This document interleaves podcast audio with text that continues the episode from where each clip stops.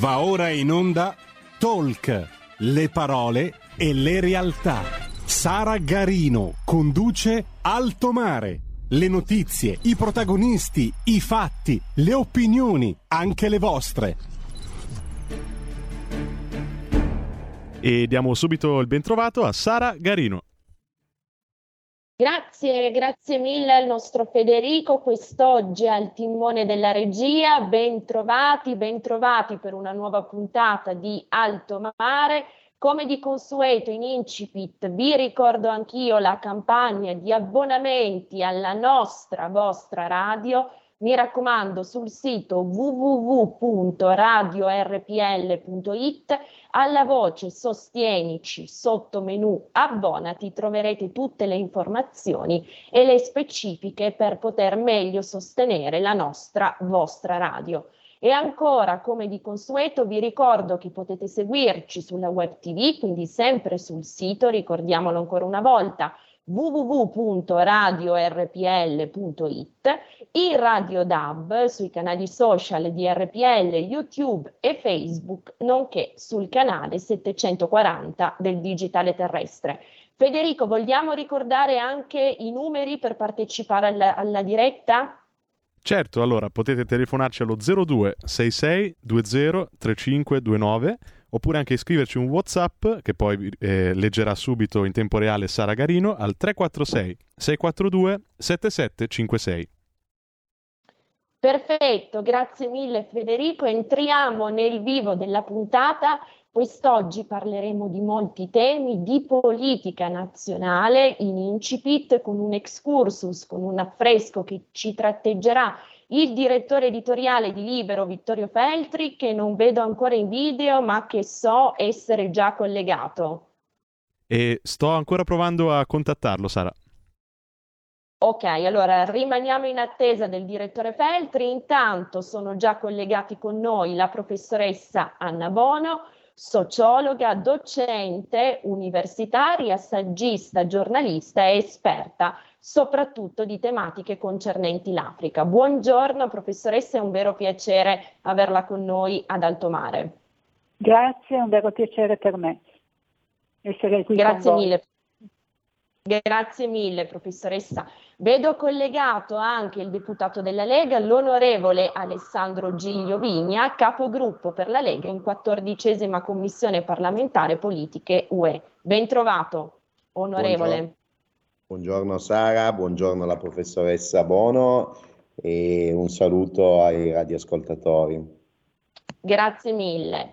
Professoressa, nell'attesa di avere anche il direttore Feltri, cominciamo naturalmente con lei e cominciamo a tratteggiare un quadro di questo, se vogliamo dirlo così, convitato di pietra, l'Africa, che molto poco, spesso, scusate il gioco di parole che forse è un po' farraginoso, ma rende anche l'idea della farraginosità con cui si tratti questo argomento, non viene menzionato, ma che è destinato e che già sta svolgendo un ruolo assolutamente cruciale e dirimente sullo scacchiere internazionale. Soprattutto mi riferisco al ruolo dell'Africa per quanto concerne il contesto pandemico, quindi tutta la situazione e il discorso sui vaccini. Vediamo di fare un po' di chiarezza su quali siano le posizioni.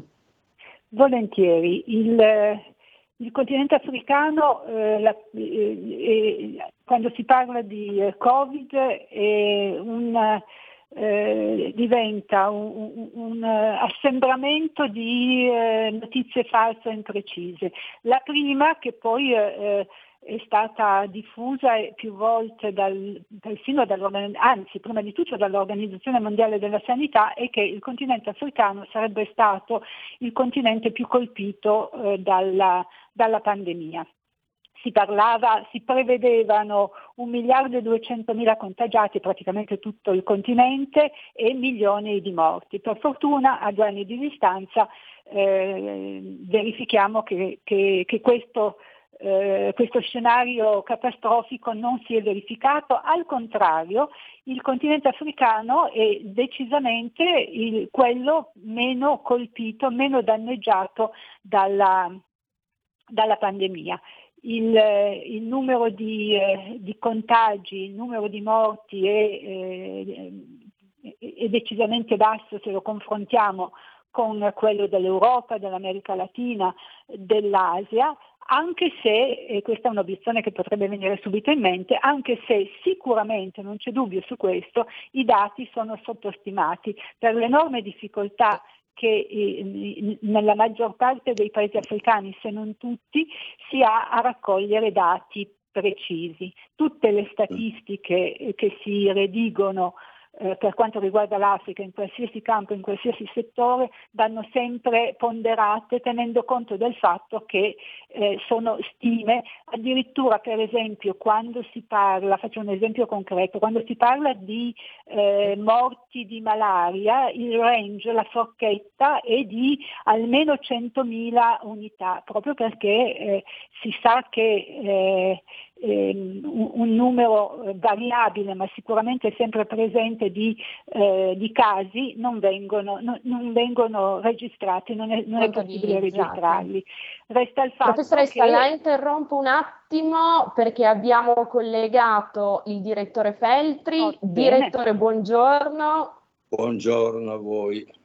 Grazie per essere tornato a trovarci ad Altomare. Allora, direttore, quest'oggi tra le tante cose con i nostri ospiti, con la professoressa Anna Bono e con l'onorevole Alessandro Giglio Vigna, parleremo anche di politiche concernenti l'Africa, un attore di cui poco si parla ma che tanto pesa nello scenario geopolitico. Potremmo dire, riformulando un noto aforisma dei latini, hic sunt leones. I leones però, direttore, per diversi aspetti, o perché si tratti di una prateria inesplorata e un pochettino confusionaria, e o perché da noi in certe situazioni i leoni, nel senso di forza, rettitudine e di essere focalizzati verso una meta precisa, sono un pochettino mancati, insomma, si faticano a ravvisare dalle nostre parti. Che cosa sta succedendo con la politica nostrana? Guarda, intanto devo dire che in effetti in Africa i leoni non mancano, mentre qui da noi abbondano i gatti. Pensi che io ne ho 4 in casa e quindi su questo non ci piove. Dopodiché sono anche convinto che la nostra politica estera sia deficitaria. Questo non ci vuole un genio per capirlo. E quando tu sei assente nella politica internazionale, non solo non puoi influire su determinate scelte, ma addirittura non capisci i problemi. E infatti noi non abbiamo capito i problemi. Basti pensare a quello che accadde in occasione del disastro in Libia, quando il nostro governo, aderendo a una richiesta della Francia, ma non solo della Francia, diciamo anche forse dagli Stati Uniti, partecipammo a quella che non è esagerato definire una guerra a Gheddafi, al punto che poi Gheddafi fu addirittura assassinato. Ecco, noi qui in questo caso, Berlusconi non fece una piega nonostante dicesse di essere amico di Gheddafi, e le cose andarono come andarono, e quello che tuttora sta accadendo in Libia credo che debba pesare sulle nostre coscienze, coscienze di persone inabili che non capiscono e che sono divise anche in patria, nel senso che la sinistra e la destra non riescono ad andare d'accordo neanche se devono ordinare un caffè, figuriamoci se devono decidere di entrare in una battaglia o non entrare. Questa cosa, secondo me, dovrebbe far riflettere anche l'attuale governo. Non credo che sarebbe difficile di trovare con la Libia degli accordi vantaggiosi per entrambi i paesi, però questo non succede e io purtroppo non so che dire, anche perché non sono un esperto di geopolitica, quindi ascolto voi con molto interesse, così magari imparo qualcosa nonostante io abbia, come Berlusconi, l'età del dattero. No, non dica così, direttore, di certo è un esperto di buon senso e ce n'ha dato un'ulteriore prova nel ricordare quella che è stata la situazione libica. Volendo riformulare anche qui, visto che con lei indulgiamo in questa buona prassi di usare il latino, Cartago delenda est, no? non era Cartagine, in quel caso però gli effetti sono stati assolutamente nefasti tanto per l'Italia quanto per tutto il continente europeo, e dopo riprenderemo il tema con l'onorevole Vigna. A proposito del latino direi veni, vidi, persi. Ecco, giustissimo, assolutamente, direttore. Ecco, sempre per quanto concerne questo argomento rispetto al quale, direttore, ok, adesso la rivediamo. Pazienza. Festina lenta, sempre, come dicevano i latini, mi raccomando. Direttore, senta, dato che ci ha tratteggiato in maniera così compita e esauriente questo quadro, vorrei rimpallarle un altro argomento. Ha detto di non essere esperto di politica internazionale, ma con il suo buon senso ci potrà senz'altro dare nomi e consigli da sviluppare poi nel corso della diretta. Tematica Cina.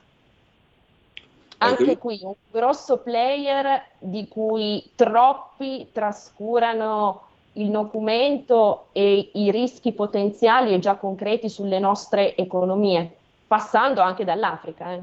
Sì, in effetti la parte economica è molto complicata, quindi i nostri rapporti con la Cina non sono molto chiari, questo è poco ma è sicuro.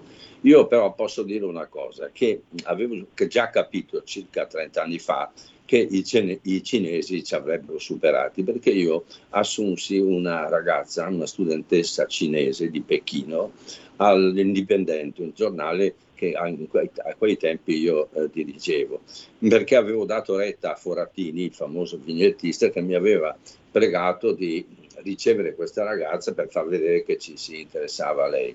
Questa ragazza cinese aveva avuto 22-23 anni, studentessa a Bologna, si propose di lavorare per me, ma io le chiesi: ma che cosa posso far fare io che dirigo un giornale a una ragazza cinese? Lei mi disse: io scrivo. Ma scrivi in cinese? Cosa me ne faccio se scrivi in cinese? Lei dice: io scrivo anche in italiano. Allora io, così tanto per togliermela dai piedi, le dissi: senti, fammi un racconto su come funziona la scuola dell'obbligo a Pechino, in Cina. E lei si ritirò in una stanza vicino al mio ufficio, dove c'erano delle macchine per scrivere, perché allora non esistevano per fortuna i computer, e scrisse in circa un'ora e mezza un articolo che poi mi riportò. Io mi ero già dimenticato di lei, lessi quell'articolo ed era perfetto, scritto in perfetto italiano. Mediamente scriveva meglio dei giornalisti italiani che io avevo, compreso il sottoscritto, e quindi pubblicai questo pezzo, ma mentre lo leggevo mi convinsi che i cinesi ci avrebbero fottuto, chiedo scusa per questo termine, e così è stato. Poi mi sono accorto che i cinesi hanno un po' invaso l'Italia, hanno acquistato moltissimi esercizi pubblici e li hanno fatti rifiorire. E questo mi fa pensare che i cinesi lavorano talmente tanto e con grande passione, addirittura nelle scuole dove vanno i miei nipoti al liceo, eccetera, i migliori della classe sono i cinesi, figli di cinesi. Insomma, questo mi fa pensare che i cinesi abbiano una marcia in più. Io terrei conto anche di questo, ma la marcia in più è data dalla volontà, dalla passione, dalla fame, io non so che cosa sia, però sta di fatto che il razzismo, che comunque non è che in Italia sia un fenomeno così drammatico, però se c'è del razzismo c'è nei confronti, non so, adesso dico a caso, dei marocchini, degli islamici in generale, e poi anche, diciamo, delle persone di colore, tutto quello che volete, mentre nei confronti dei cinesi non c'è mai stato un solo episodio di intolleranza. Come mai? Anche questo secondo me dovrebbe farci riflettere sulla capacità dei cinesi di inserirsi in un modo molto efficace in qualsiasi tessuto sociale e di dimostrare di non meritare neanche uno sbuffo. Questa è la verità. Secondo me bisognerebbe partire da qui per capire le problematiche che possono nascere con i rapporti con la Cina. Certo. E soprattutto anche per andare a focalizzare quelli che sono i settori dirimenti che devono assolutamente continuare a essere presidio nostro per non farci fagocitare anche in questo. Lei ci ha raccontato questo evocativo aneddoto della giornalista, uno dei presidi più importanti naturalmente quello della cultura, dove negli ultimi anni i cinesi, purtroppo colpa nostra che l'abbiamo lasciato loro fare, hanno fatto man bassa di quello che oggi in inglese viene chiamato know-how e anche delle miglioramenti che sono trasmigrate a Pechino, chiaramente sotto la prospettiva e sotto la concretezza anche di emolumenti che sono decisamente maggiori rispetto a quelli che può garantire l'Occidente. Direttore Feltri, ancora un passaggio, rimaniamo a questo punto sul tema perché poi voglio sentire in merito anche la professoressa Anna Bono, oltre all'onorevole Vigna. Geopolitica dei vaccini. L'Occidente, l'Europa in particolare attraverso il programma COVAX ha stanziato 1 miliardo di euro per andare a supportare i paesi in via di sviluppo, nello specifico l'Africa per quanto concerne l'approvvigionamento di vaccini e o la possibilità di poterli produrre anche in loco. C'è però un tema che sviscereremo dopo con la professoressa, quello della responsabilità anche degli africani di aiutare loro stessi e di sviluppare davvero lì concretamente in Africa quelle prospettive, quelle infrastrutture soprattutto che consentano davvero a quel continente immenso di progredire. Sì, non sarà un'operazione molto, molto semplice.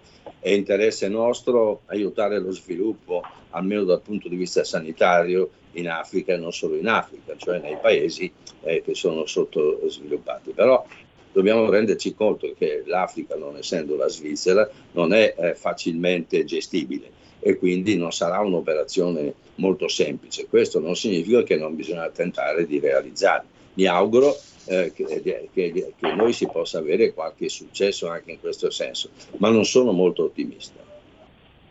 Speriamo che il futuro, ancorché di là certamente da venire, non è un'operazione che si possa improvvisare in poco tempo, però apra degli spiragli positivi in questo senso. Un ultimo flash davvero sulla politica nostrana dei nostri giorni, previsioni, vaticini sul prossimo inquilino del Quirinale? Io diciamo che ho seguito l'elezione di molti presidenti della Repubblica, ma un caos come in questa circostanza non l'avevo mai visto. C'è come una sorta di corsa per dare dei nomi e poi alla fine i nomi sono sempre due, uno è Berlusconi e mi sembra improbabile che possa riuscire a essere eletto, non solo per l'età, che comunque è importante, ma anche per i trascorsi di Berlusconi che creano solo polemica, no? E quindi trovo che sia molto difficile che Berlusconi possa spuntare, anche se io glielo auguro perché non ho niente contro il Cavaliere.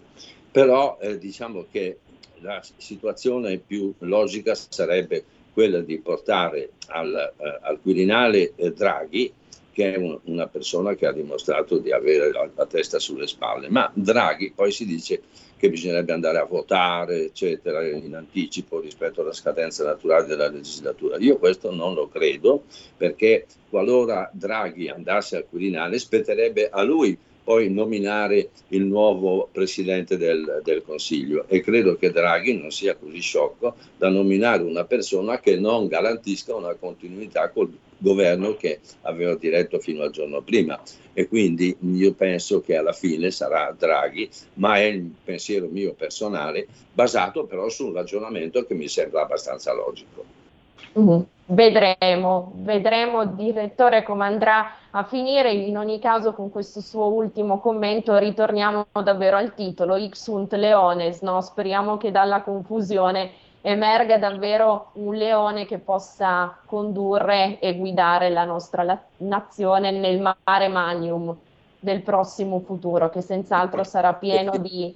L'importante è che non sia un asino, anche se io simpatizzo per gli asini. Certo, assolutamente direttore, grazie davvero, grazie per la sua partecipazione, alla prossima e buon proseguimento di lavoro. Grazie infinito. Buon lavoro. Buon lavoro a voi. Grazie mille. Bene, rientriamo in studio. Professoressa Anna Bono, un suo commento su tutte le riflessioni che ci sono state portate dal direttore Feltri. Abbiamo 5 minuti prima del blocco pubblicitario, se riesce a essere sintetica, così su questo sentiamo anche l'onorevole Vigna e poi riprendiamo all'inizio del secondo blocco. Beh, fermiamoci alla questione sanitaria in Africa. La prima considerazione è che proprio la situazione sanitaria, del sistema sanitario nei paesi africani è uno dei motivi per cui non si sa con esattezza quante persone hanno contratto il virus, quante sono morte, quante sono guarite, e soprattutto adesso che ormai da mesi c'è disponibilità di vaccini, e i vaccini, contrariamente a quello che spesso si dice, sono arrivati anche in Africa. Si parla ormai di 500.000 di vaccini recapitati. I vaccini non si riesce a somministrarli, non abbastanza in fretta, non in modo sistematico e con un programma preciso, al punto che secondo questo dice l'OMS, il 63% dei vaccini finora donati, consegnati ai paesi africani non sono stati utilizzati, e una parte inevitabilmente va in scadenza e deve essere mandata al macero. Il caso più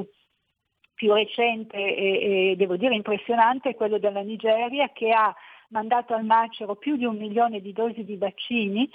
La Nigeria ha quasi 200 milioni di abitanti, forse persino di più, e soprattutto la Nigeria è un paese produttore di petrolio da 60 anni, la prima economia, contende questo primato con il Sudafrica, la prima economia del continente, il primo paese produttore di petrolio, e tuttavia il sistema sanitario nigeriano è in condizioni disastrose, incapace di far fronte alle necessità della popolazione anche ai tempi normali, figuriamoci quando si verifica un'emergenza come questa. Voglio aggiungere, se ho ancora tempo, che è proprio sullo sviluppo del sistema sanitario nei paesi africani si è puntato non da anni, da decenni. Il resto del mondo e soprattutto i paesi occidentali, l'Europa, già prima delle indipendenze era iniziata un'opera di veramente sistematica dove si poteva, e comunque notevole in tutti, per creare le basi di un sistema sanitario, i primi ospedali, i primi ambulatori, e poi con le indipendenze questo impegno non è diminuito, anzi si è moltiplicato, e in effetti chiunque conosca anche poco l'Africa lo sa, dove la popolazione può essere curata, assistita, seguita da strutture sanitarie efficienti, spesso si tratta di strutture sanitarie, di ospedali, di ambulatori, di centri sanitari creati da missionari, da organizzazioni non governative, dall'OMS, da Medici Senza Frontiere. E tuttavia La situazione rimane.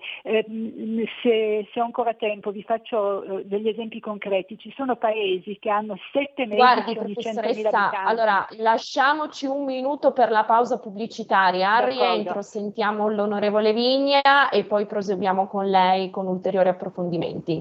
D'accordo. 60 secondi di pausa.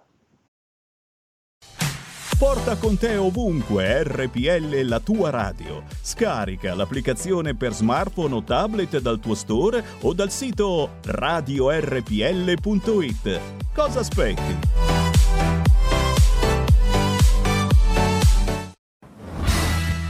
Vivo la mia vita 1/4 di miglio alla volta, non mi importa nient'altro. Per quei 10 secondi io sono libero. Sulla strada della libertà con Roberto Maggi e i suoi ospiti ogni domenica a partire dalle ore 8 solo su RPL, la tua radio.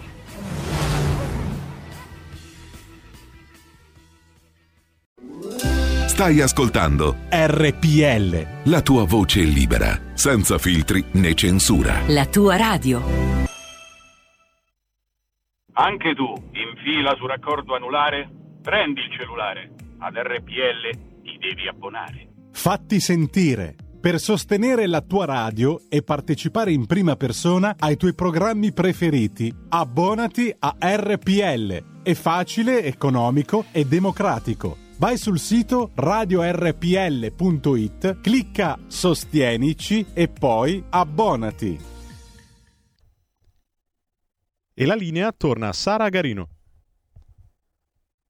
Grazie Federico, bentrovati per il secondo blocco di Alto Mare. Ricordo per coloro i quali si fossero messi in collegamento soltanto ora, abbiamo con noi la professoressa Anna Bono, sociologa esperta di questioni riguardanti l'Africa, e l'onorevole Alessandro Giglio Vigna della Lega, capogruppo in 14ª Commissione Politiche UE. Ed è proprio all'onorevole che do subito la parola per una sintesi politica dei principali temi che abbiamo affrontato in questa prima mezz'ora, chiaramente in ottica di quelle che sono le politiche portate avanti in seno all'UE. Sì, grazie Sara e ancora buongiorno ai vostri radioascoltatori e alla professoressa Anna Bono. Intanto devo dire, il direttore Feltri mi ha, come si suol dire, riacceso un ricordo, perché L'Indipendente è di fatto il primo giornale che ho letto praticamente da bambino o da ragazzino, e sentire il direttore Feltri parlare di quel giornale mi ha fatto, diciamo, tornare alla mente di quando appunto da ragazzino andavo a comprarlo, e come Lega eravamo molto, molto vicini e molto appassionati a quel giornale. Spero che il direttore, anche se non è più in collegamento, mi possa sentire, o magari te gli puoi inviare questo messaggio. Allora, il direttore Feltri e la professoressa Anna Bono hanno praticamente già detto tutto, nel senso che vi sono diverse tematiche, vi sono diverse problematiche che si intersecano una sull'altra. Intanto la mancanza diciamo di politica estera da parte del nostro paese, e il fatto che abbiamo lasciato troppi paesi, troppi scenari in mano a potenze regionali e potenze mondiali come la Cina, o potenze regionali come la Turchia. E ovviamente anche in questa fase non ci risentiamo rappresentati dal ministro attuale degli esteri, perché lo riteniamo. Riteniamo Di Maio non in grado di rappresentare, diciamo, l'Italia nel mondo, nonostante ribadiamo la fedeltà a questo governo. Ovviamente dobbiamo anche sottolineare quali sono le problematiche nei vari ministeri. Detto questo, la copertina che tu e che la redazione di RPL ha preparato per questa trasmissione è assolutamente esemplificativa, e io, da appassionato di comunicazione, non posso che farvi i miei complimenti, perché voi avete messo un piatto, le bacchette, rappresentanti ovviamente della cultura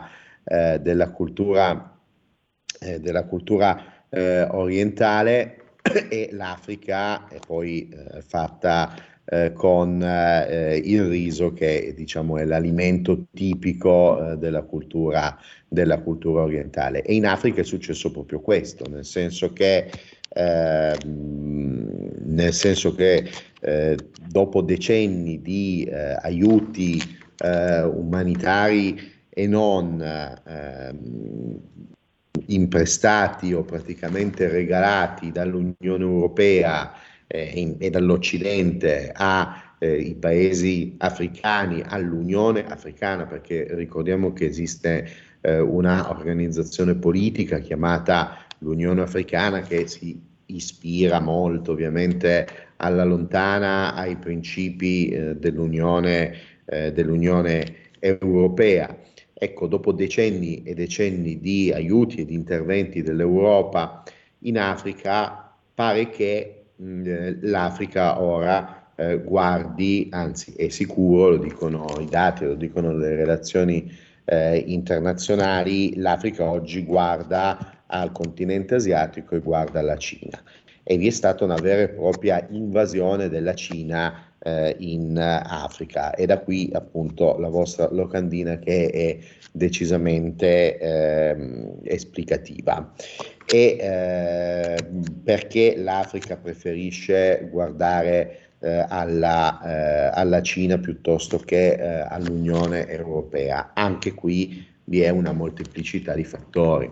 Il fatto che l'Europa non abbia una politica estera comune, ma vi siano le politiche estere dei singoli paesi che di volta in volta e di periodo storico in periodo storico, ma periodi storici anche molto brevi, di 2 o 3 anni, si ricombinano, cambiano obiettivi, cambiano le alleanze all'interno dei paesi dell'Unione Europea verso lo scenario africano, in realtà anche verso il resto del mondo, ci fa capire che il nostro continente e l'organizzazione che più rappresenta il nostro continente, l'Unione Europea, ha una politica o inesistente o schizofrenica verso il continente africano, quando invece quello che noi da sempre chiediamo è un'operazione ovviamente difficilissima,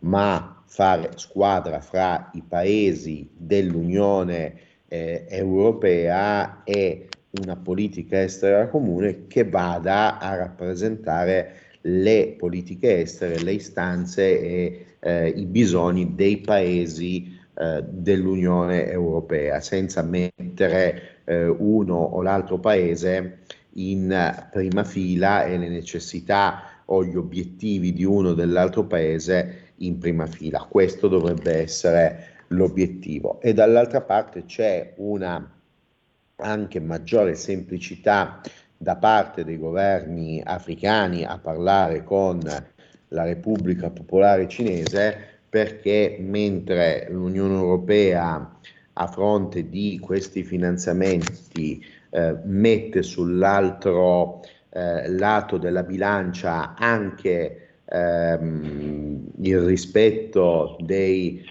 diritti umani o comunque una parvenza di rispetto dei diritti umani, la Repubblica Popolare Cinese ovviamente finanzia e soprattutto investe in quei paesi senza voler dall'altra parte vedere progressi dal punto di vista dei diritti umani. E quindi quella che è di fatto una dittatura, ovvero la Repubblica Popolare Cinese, si dialoga meglio con quelle che sono delle dittature o delle pseudodemocrazie come quelle dei paesi africani. E poi si interseca il tema Covid. Il tema Covid abbiamo già detto più volte, i vaccini sono usati come arma geopolitica e l'Unione Europea ha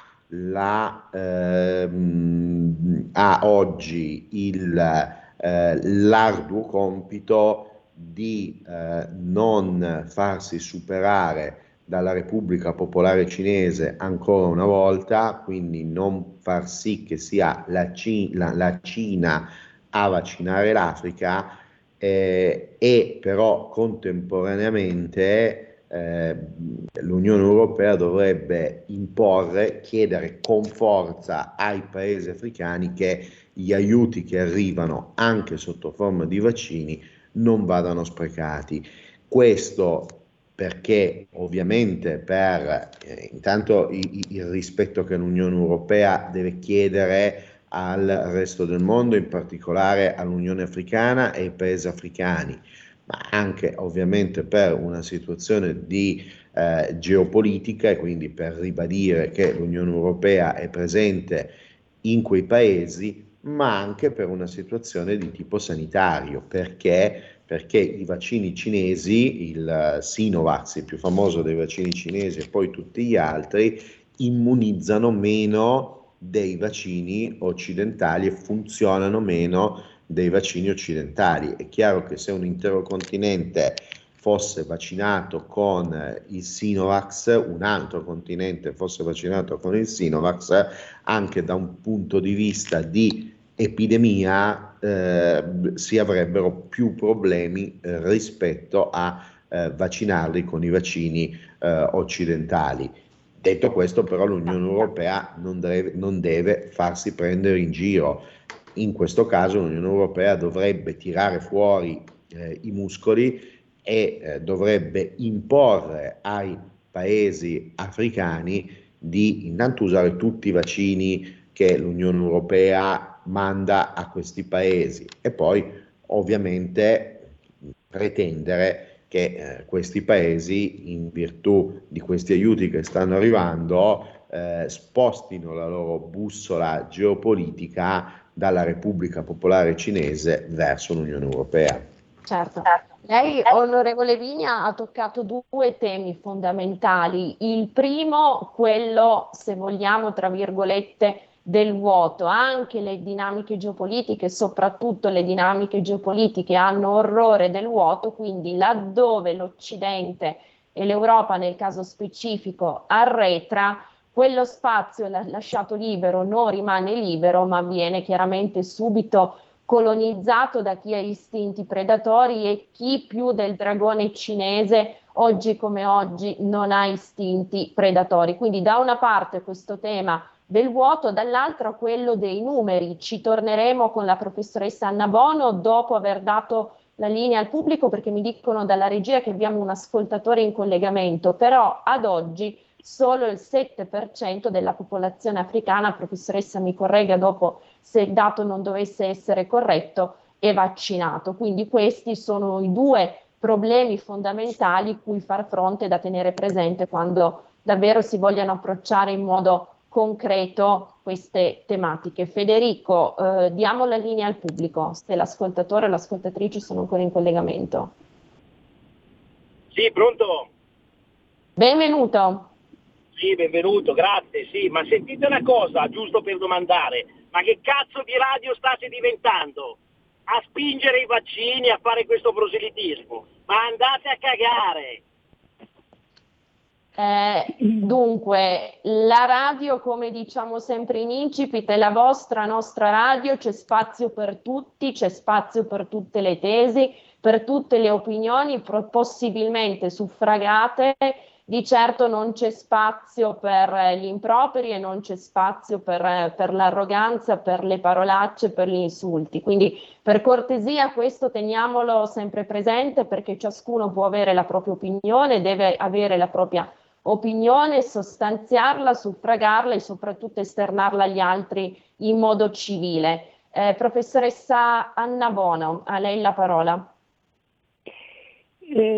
Torniamo a parlare dei vaccini, anche se l'ascoltatore prova vivamente, però è un argomento importante, perché oltre a quello che ha detto giustamente l'onorevole Giglio Vigna, bisogna tener conto che questi vaccini o i fondi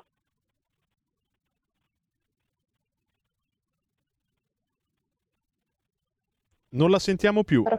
Professoressa, non la sentiamo più. Provo a richiamarla. Grazie Federico, abbiamo perso il collegamento con la professoressa Anna Boni. Intanto ritorno, nell'attesa di ripristinarlo, all'onorevole Vigna. Prima, se è d'accordo, un passaggio anche proprio su questo spirito, su questo sentore, come dire, del mettere il bavaglio a chi legittimamente cerca di dare delle informazioni e dei punti di vista anche dissimili fra loro. È un po' questo anche l'aspetto che ha avvelenato tanta parte della nostra politica e del nostro modo di fare comunità. Che cosa ne pensa? Sì, beh, certo, dispiace, io sono stato anche speaker volontario su RPL per una dozzina di anni con un programma che conducevo all'epoca della giovanile, e mai era successo una telefonata di questo tipo da parte di, dei radioascoltatori, e effettivamente il clima nel paese è molto teso, e come istituzioni ci sentiamo di chiedere a tutti, ovviamente a prescindere da quale sia il pensiero inerente ai vari argomenti, di mantenere un atteggiamento più calmo, ma soprattutto più rilassato, diciamo, possibile, e appunto ascoltare ovviamente tutti, perché in questo caso poi stiamo parlando di geopolitica e non di vaccini, funzionamento dei vaccini o di questi altri temi.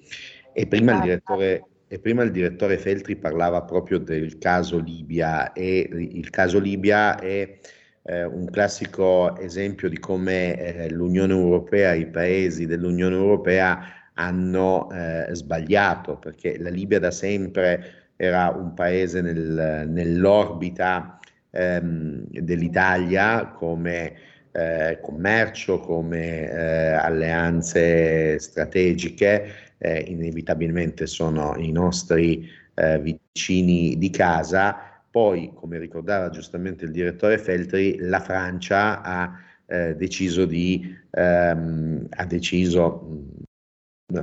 fatto un calcolo politico tale per cui ha preso la decisione di rovesciare quello che era sì di fatto il regime di Gheddafi, con le famose primavere arabe, ahimè pilotate dall'esterno, e la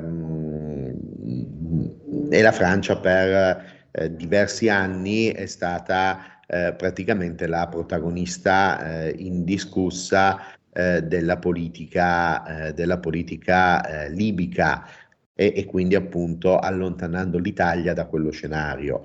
E torniamo di nuovo al discorso degli spazi riempiti. Esatto. Onorevole Vigna. Esatto. Intanto abbiamo recuperato la professoressa Anna Bono, la interrompo solo un attimo per consentire alla professoressa di concludere. Professoressa, è in collegamento?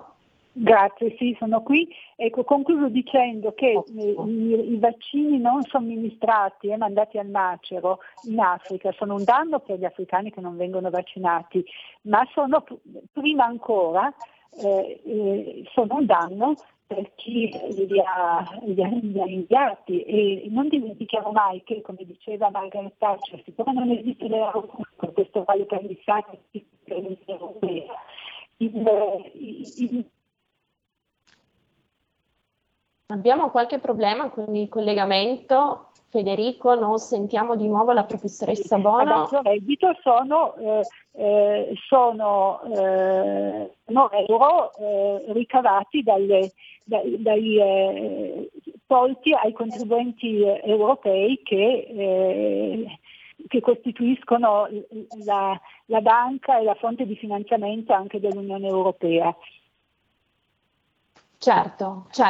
Ecco, professoressa, sotto questo punto di vista stavo riflettendo su un punto.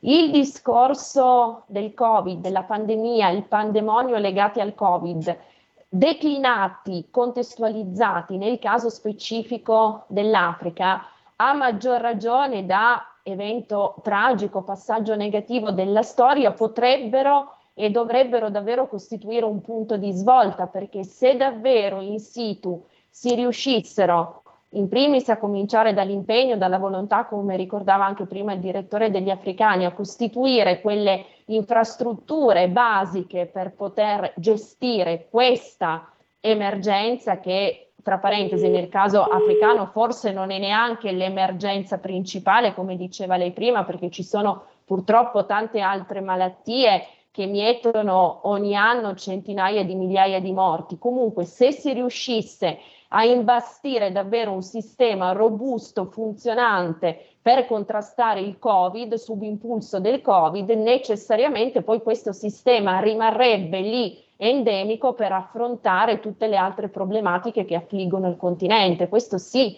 davvero sarebbe un progresso, uno sviluppo, un portare avanti politiche e progetti concreti lì in Africa. Abbiamo forse di nuovo perso la professoressa Bono. È che il collegamento va e viene. Non so se si è sentito tutto quello che ho detto o se devo riprendere. No, se è cominciato la risposta non si è sentita, professoressa, quindi se potesse ricominciare da capo perché l'avevamo persa per qualche secondo. Sintetizzo, il danno per quel che riguarda i vaccini non somministrati in Africa è enorme sia per gli africani, ma non dimentichiamolo anche per i contribuenti italiani ed europei in generale, perché i fondi che vengono messi a disposizione, questo miliardo di euro messi a disposizione e altro ancora da parte dell'Unione Europea, proviene dalle imposte, dai contributi versati dai cittadini dell'Unione Europea. Se ci sono altre domande, se no potrei aggiungere io. Prego, professoressa, se vuole tratteggiare una sintesi di quanto abbiamo detto finora, poi riserviamo gli ultimi minuti per la chiusura dell'onorevole Vigna. Abbiamo da qui al termine, Federico, 5 minuti. Vorrei sottolineare che il grosso del lavoro, quando si tratta di migliorare i sistemi sanitari africani e in generale le performance dei governi africani, spetta ai governi africani. Spesso si parla di cooperazione allo sviluppo, ma per cooperare bisogna essere in due. E purtroppo molto spesso i leader africani non si dimostrano molto ansiosi di ricevere finanziamenti, prestiti, doni soprattutto, ma poi si dimostrano inaffidabili nell'utilizzarli per i fini concordati, per il buon fine a cui dovrebbero essere destinati.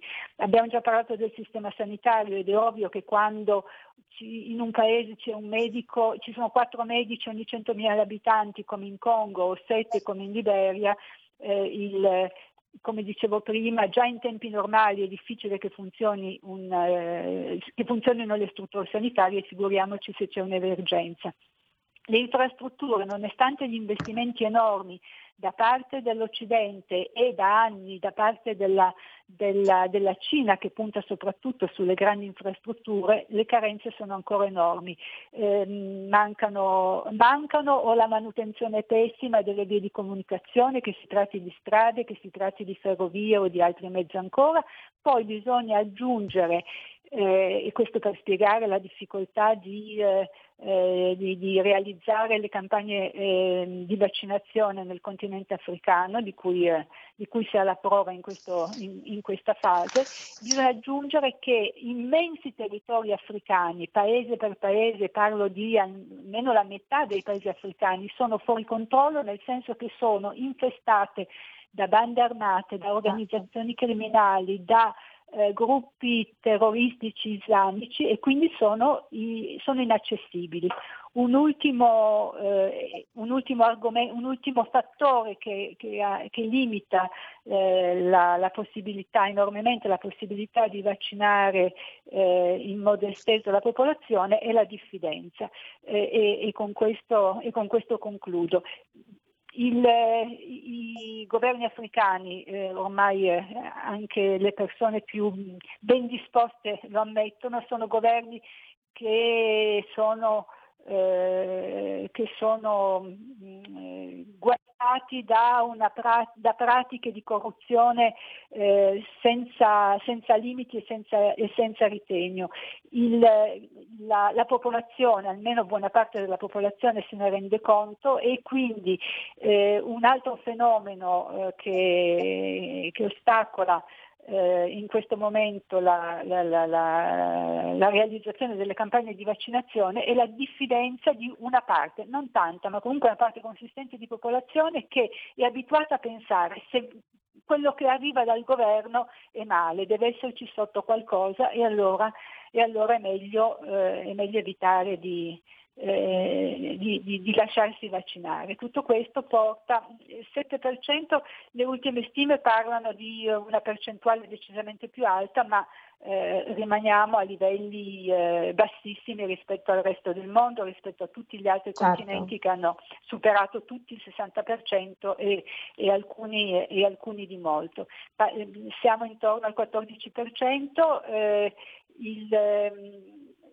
Vorrei concludere con un dato più preciso sul numero degli africani che sono morti di Covid e che mi sembra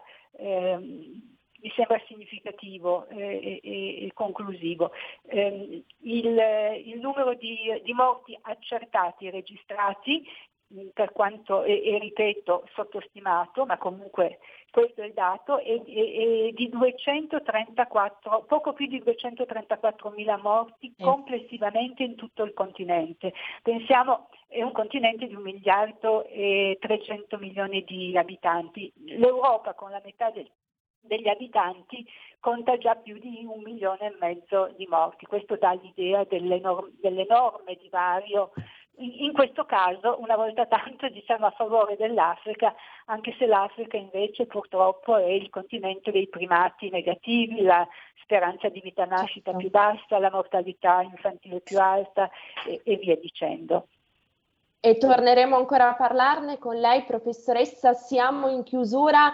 Onorevole Vigna, davvero un flash, altrimenti Federico mi tira le orecchie su questo tema che ci ha così brillantemente evidenziato in chiusura la professoressa, quello della diffidenza, che se vogliamo vale per l'Africa, ma vale anche per tanti fenomeni nostrani che poi si traducono, diciamo, in contesti e in contrasti anche abbastanza esacerbati.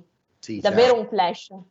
Vabbè, certo, come diceva la professoressa e come dicevi tu, l'analogia fra quello che sta succedendo e sotto ovviamente altre forme, quello che sta succedendo nel nostro paese è qualcosa di abbastanza lampante, insomma la telefonata dell'ascoltatore di prima ce l'ha dimostrato. Io volevo anche dirvi questo, noi che cosa chiediamo all'Unione Europea come partito e vediamo che però da questo punto di vista l'agenda della Lega si è anche trasformata nell'agenda di questo governo. Noi che cosa chiediamo? Chiediamo che l'Unione Europea a un certo punto arrivi a farsi rispettare anche in quegli scenari, perché già diverse volte è successo che la Cina ha finanziato, i paesi africani non sono riusciti a pagare i debiti con la Cina e l'Unione Europea è poi arrivata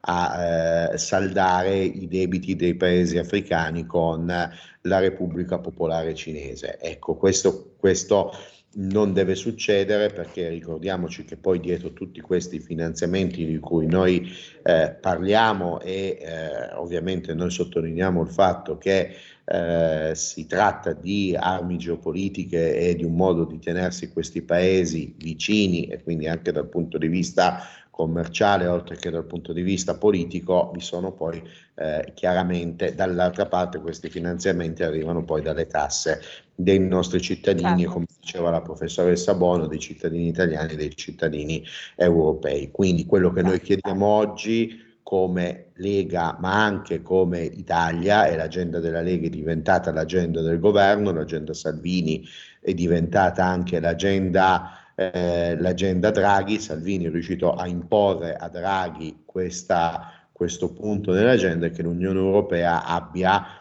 almeno verso l'Africa, almeno verso quella parte di Africa che più ci riguarda poi direttamente, un comportamento un po' più muscolare e imporre in quei paesi e a quei paesi alcune regole su come distribuire i vaccini, su come usare i finanziamenti che noi gli inviamo e sui rapporti internazionali geopolitici che questi paesi devono avere.